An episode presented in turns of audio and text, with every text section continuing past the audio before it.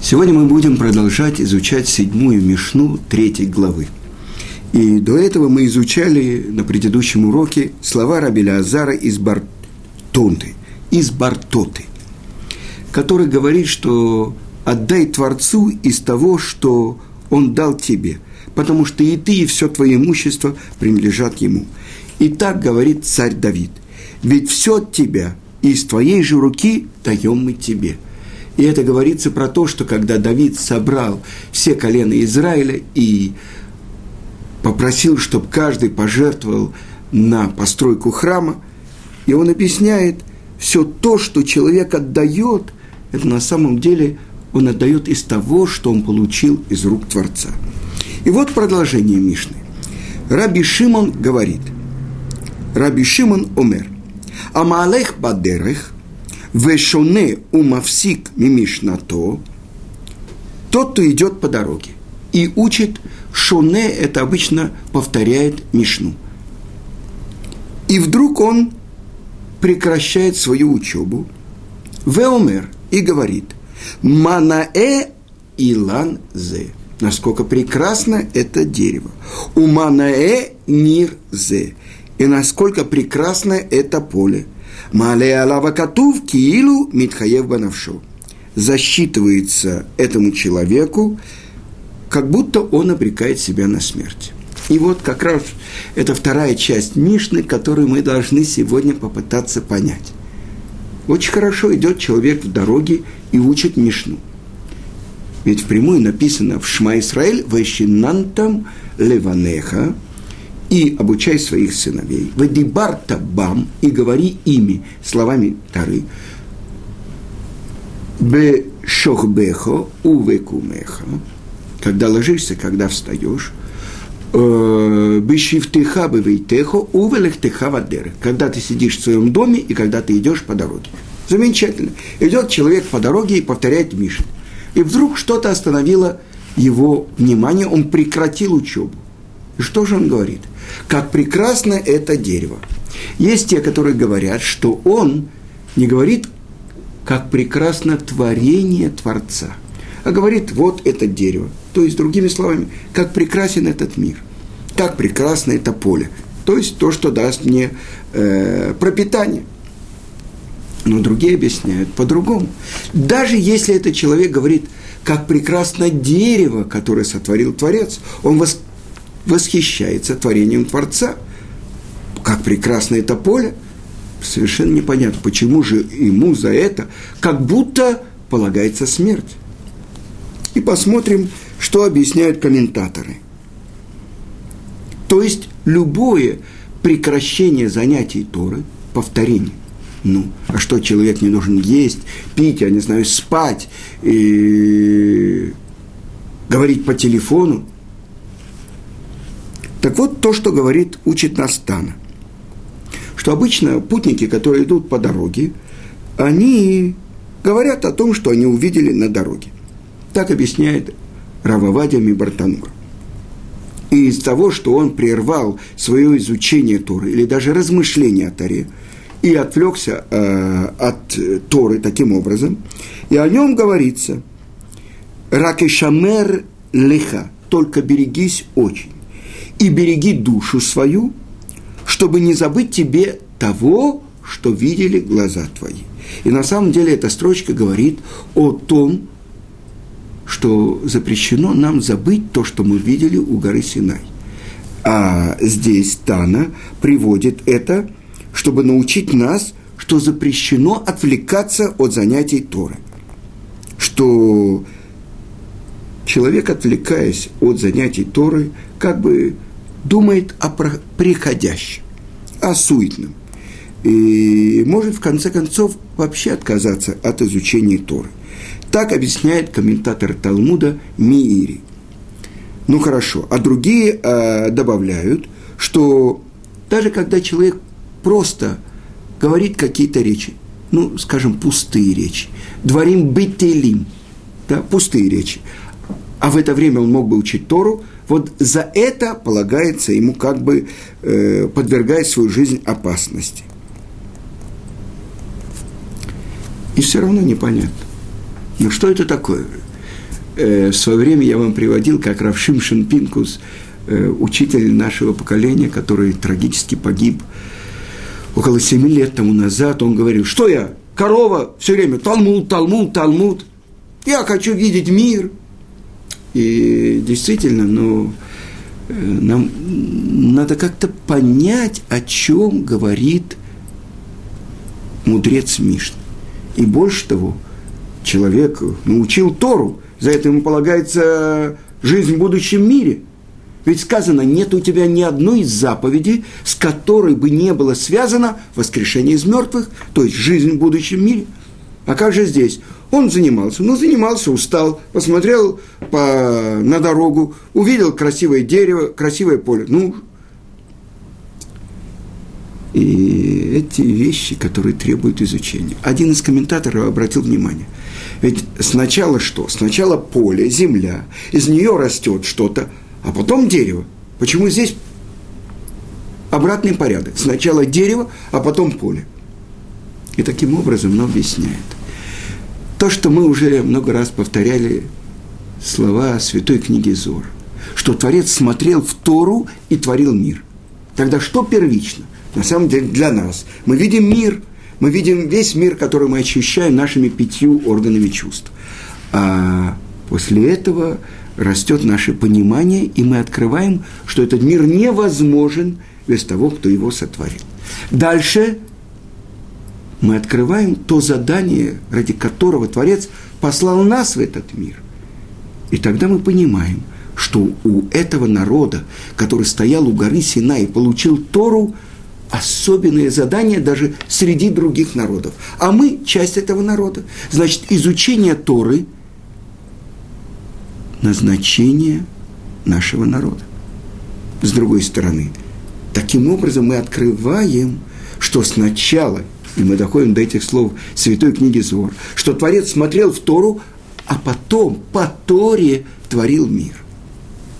Теперь, когда человек меняет порядок, вместо того, чтобы обратить внимание на землю, поле, потом дерево. Он говорит, сначала дерево, потом поле. То есть он смотрит на этот мир как на первопричину. А потом, э, может быть, что-то, э, никто оттуда не возвращался, но это мы все знаем. То есть первично Тара, а потом мир. Мир на иврите – это олам. Корень слова «элим» – скрытие. То есть из мира – мы должны открыть того, кто сотворил мир, того, кто мир скрывает. Когда человек смотрит на мир как на цель, он забывает про того, кто сотворил мир, и то, чем он сотворил мир, то есть второй. И тогда вот это, то, что говорит Тана, то, что этот человек подвергает себя опасности. Потому что он может пройти весь этот мир – Сказано так э, в святой книге Месилат и Шарим, который составил величайший учитель еврейского народа Раби Муше Хаим Люцат. Он говорит, этот мир похож на минное поле. И действительно, пройти его успешно очень трудно. И поэтому человек, который говорит, есть мир, а там все остальное ну, где-то там есть, на полке стоит Тара, или даже свиток Торы. Ну, его достают э, три раза в неделю, читают. Хорошо. Но главное – это что? Мир. Таким образом, он отделяет как бы плоды от дерева. Это одно из объяснений, почему сказано в нашей Мишне, что человек как будто ему за это полагается смерть.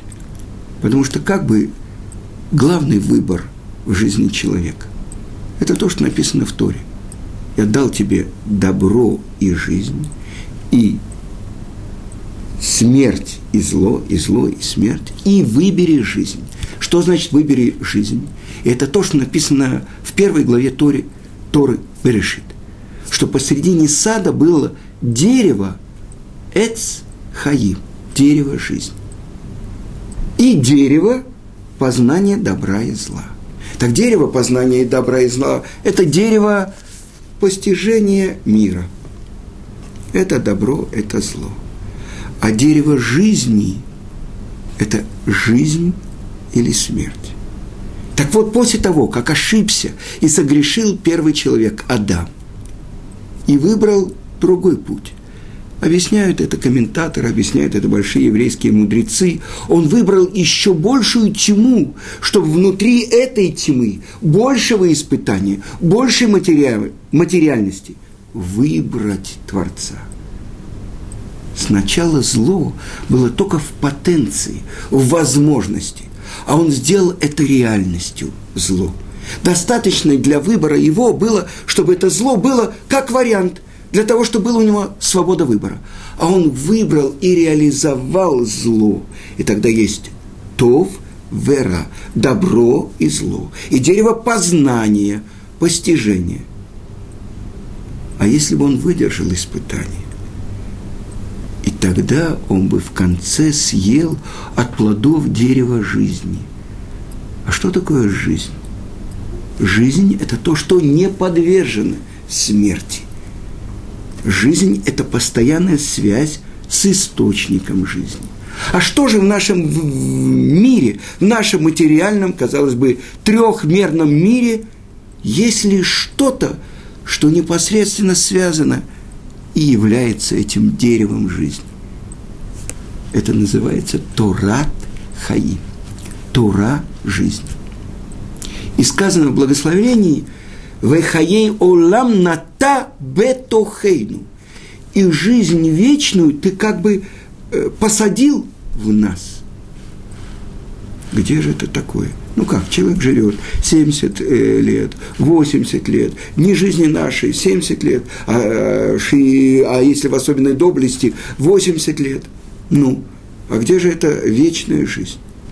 Так оказывается, что жизнь человека не завершается с последним ударом комка земли, комка земли по крышке того места, где он находится. Не завершается. Почему? Потому что вдохнул в его ноздри душу живую. Задают вопрос мудрецы, от кого вдохнул? От себя вдохнул. Творец вдохнул душу живую в это творение – которая была только форма или одежды человека. И стал человек душою живою. Переводит Ункилус «Леруах мемалиля» – духом говорящим. Говорящим. Это определение человека. Так когда человек говорит то, что соединяет его с источником его жизни, и у нас есть две Торы. Письменная Тора и устная Тора. Письменная Тора – то, что мы получили с горы Синай. Это пять книг в узком смысле, пять книг Моше. Пять пятикнижие Моисеева, как переводит на русский язык. Пять книг Торы. С другой стороны, эта вся письменная Тора включает и пророков, и писания, Танах, Тора, Навиим, Ктувим. 24 книги Священного Писания. Это все письменная Тора а устная Тара. Это шесть разделов Мишнайот, основа всей устной Торы. На Мишнайот есть Иерусалимский Талмуд, есть Вавилонский Талмуд, есть Мидрашим, есть э, книга Зор и так далее. И это все устная Тара. Итак, связь с источником жизни через письменную и устную Тору. Чем же отличается письменная Тора от устной Торы?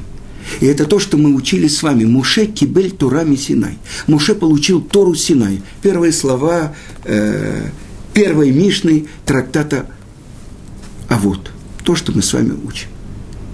Что он получил? Он получил с горы Синая всю Тору. Ну что же сказано дальше? Передал Иошуа. И объясняет Гаон – Рамыша Шапира, что он передал само получение Торы. То есть на протяжении тысячи лет в еврейском народе было пророчество. То есть с нами находится гора Синай. То есть это источник всей письменной Торы находится с нами. Но наступил тот период, когда завершилось пророчество в еврейском народе. Это начало периода построения второго храма. И на этом э, границе еще были пророки. Э, э, Нехемия, э, Эзра, последний пророк Малахи. И вот мы говорим, это слова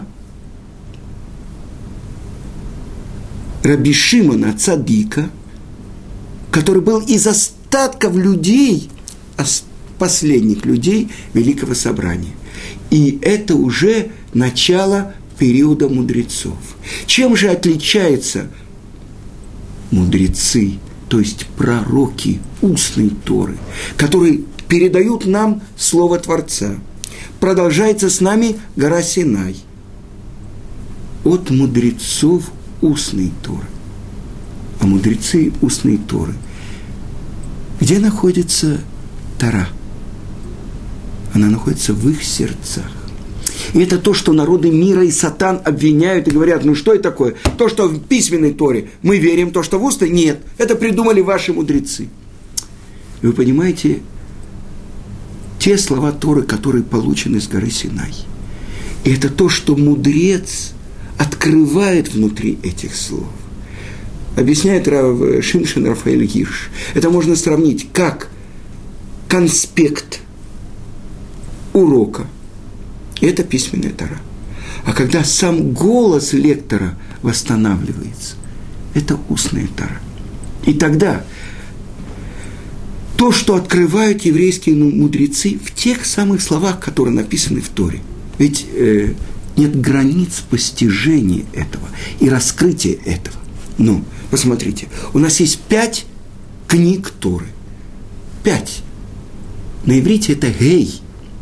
И написано так, что когда Йосеф дает зерно э, египтянам, он говорит, «Гейлахем, вот вам, возьмите семена и посейте». Вот. Это определенный артикль. А сефер, а шулхан. Это вот, это реальность, которая у нас есть. Что же это такое? И объясняет это мораль из Праги. Это точка центра само существование, которое распространяется на четыре главные стороны света. Это гей, это пять. Вот, это этот наш мир. Как сказано во второй главе Берешит, «Эле толдот шамаем ваарец беги барам». Это родословное небо и земли в их творении. Но там написано буква гей, буква гей, большая. Бегей барам. То есть этот мир сотворен буквой Гей. Вот он, вот. У нас есть пять органов чувств. Пять. То, что мы можем ощутить. Да? Пять и пять, да. Еще пять и пять. Да? То есть распространение во все стороны и возвращение к этому. Если мы посмотрим, как написано буква Гей, это далет и маленькая точечка, юд – то есть вместе это пять. То есть точка центра, точка самого существования и распространяющаяся на четыре стороны света. А шесть разделов Мишнайот. Это шесть. Что же добавляется? Два вектора. Соединение неба и земли. Земли и неба. Это шесть. Потому что за тем, что нам дано – вот это то, что нам дано, открыто, ощущается пятью органами чувств. У этого есть источник. А источник, он находится там, на небе. Как мы с вами говорили. Что такое небо? Это Шамаем. А что такое там? Шам. Источник всех целей – это там. То есть за миром, который нам дан, мы открываем источник этого мира. Связь с тем, кто сотворил этот мир и послал нас в этот мир. Это буква Вав. Соединительный, когда написано Вав, это значит то, что пришло присоединить. Вав.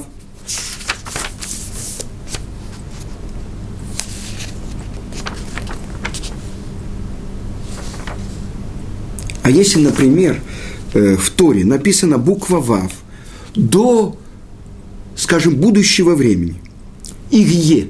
– это будущее время. Ваие – это переворот, это прошлое.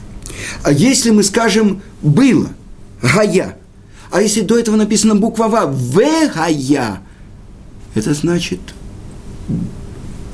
будет будущее время.